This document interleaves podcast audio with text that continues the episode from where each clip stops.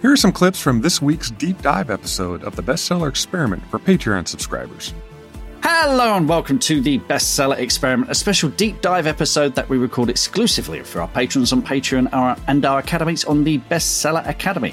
And my special guest this week is Jenny Geras, Managing Director at Bookouture. Jenny previously worked at uh, Penguin Random House and Pan Macmillan as a commercial fiction publisher.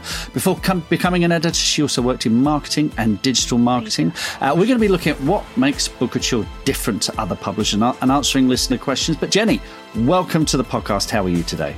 Thank you. Um, I'm fine and very happy to be here. Lovely stuff. So, Bookouture, we've had lots of Bookouture authors on the podcast before. Um, they all seem deliriously happy to be, be, be with Bookouture. We've seen some amazing success stories. Let's talk about what it is that makes Bookouture different to what we call now traditional publishing. Uh, and what, what is it that, and having worked for both, I think you know ideal position to sort of tell us what attracted you to Bookouture and, and how you've managed the change in coming to Bookouture as well.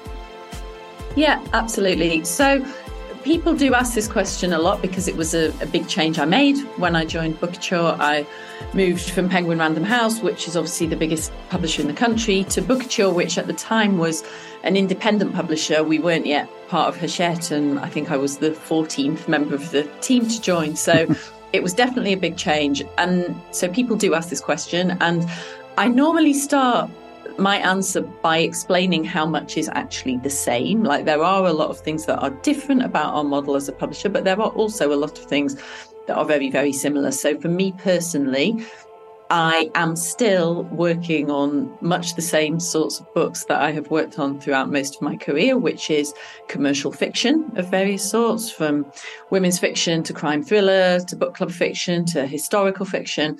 Um, the books, the books are the same, not the same books, but the same sorts of books, and much of the editorial process is the same. So when I joined Bookouture, first I wasn't the managing director, then I was a publishing director. So I was working much more closely with authors on their books. And a lot of that process was the same process I'd been through at my job at Penguin, at my job at Pan Macmillan, i.e., finding commercial books that I think readers will love and buy and editing those books to make them as good as they can be and designing covers for them, not myself, obviously, with designers, um, writing copy for blurbs, all that sort of publishing piece. The process is really remarkably similar. So I, I always say that because I think not everyone necessarily knows it and might think that the whole process is different and we edit books in a different way. Like we don't. A lot of the process is the same. So really the points of difference start there, start once once the book is edited and ready to be published in terms of how we get it to its mm-hmm. market mm-hmm. and its readership. And so the most obvious thing to say, and some of your your listeners will know this, um, but I'll I'll say it anyway in case not everyone does. We are a digital publisher. Um, and what that means is our, our primary formats are ebook and audio. We do also publish print on demand paperbacks, which means you can go to Amazon and buy any of our books as paperbacks on Amazon, but they are not sold into bookshops in the same way and distributed in the same way. So that's the sort of first immediate difference for the mm. reader is, is just the, the format, how most of them are reading or listening to our books. Um, so then that obviously influences a lot of the other things that we do and why we do them. So most of our marketing, I would say all of our marketing really, um, and publicity is online mm. rather than print. So Facebook, Amazon, for example, and those are advertising tools that are used by all publishers now. That's very much not unique to Bookouture anymore, but just in terms of focus, our focus is always digital um, because that is where our readership is. There are a number of other things that, because of how we publish, we are able to do that not all publishers are. And one of the things I talk about most often, because it's one of the things I feel makes us unique, is our ability to test and change things mm. if things aren't working. So, obviously, every book we publish, we hope it will be a huge bestseller, and some of them are, but not all of them are or not all of them are immediately in some cases. And what we have the ability to do that a traditional publisher does not is we can test and change things. So once something is live on an online retailer, we don't just publish it and leave it. We tweak it all the time to make sure that it's as strong as it can possibly be. So that is from sort of very small, simple changes to the retailer description or the blurb. Um, you know, as more quotes come in from readers, we add them as we can change things. We can change things as we want. So if we feel that maybe a book isn't selling as well as it can, the first thing we look at always is can, is can we present this differently? Is there something that isn't resonating here with how we're selling it to readers? Do we need to approach the blurb from a different direction or think about how it could be stronger? So that's a sort of relatively simple, small change we we make a lot.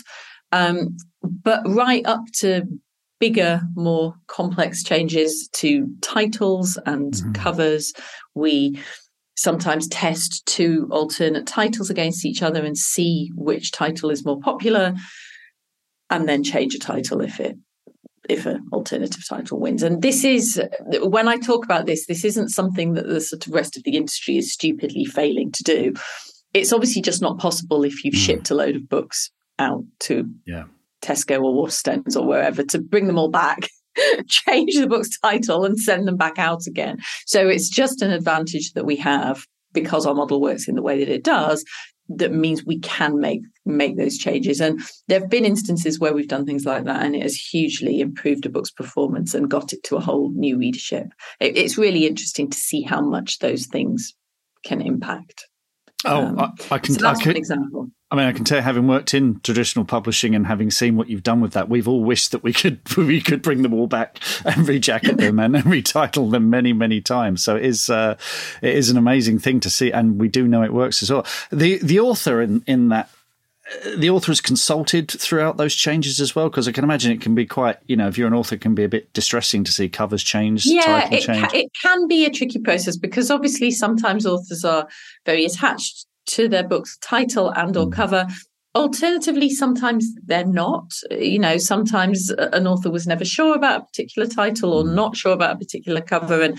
actually having the opportunity to t- actually test that with the market and the readership and see if it works is very much welcomed um, so it really differs from situation to situation but we always make decisions based on data um, that that's another sort of big Bookouture selling point. Yeah. Like we always make decisions about how we publish based on the huge amount of data that we have from our existing publishing. So we try really hard not to just say, oh, I, I prefer that cover. Let's go with that one. We look really forensically at what is working in the market and why and what has worked for us and what hasn't and make decisions on that basis. And then if we need to, if something isn't working, to actually test to back up our assumptions rather than just going on personal preference. Um, and that data is that mainly sales data. You know, you'll test it, see if there's an increase in sales. If there isn't, it's it's it's that uh, simple as it. Yes, exactly. We can look at sales data, and we can also through some of our advertising platforms do a kind of A/B test. So, i.e., advertise one version of a cover. You can help support the podcast. Subscribe today at bestsellerexperiment.com slash support. That's bestsellerexperiment.com slash support. Thanks again.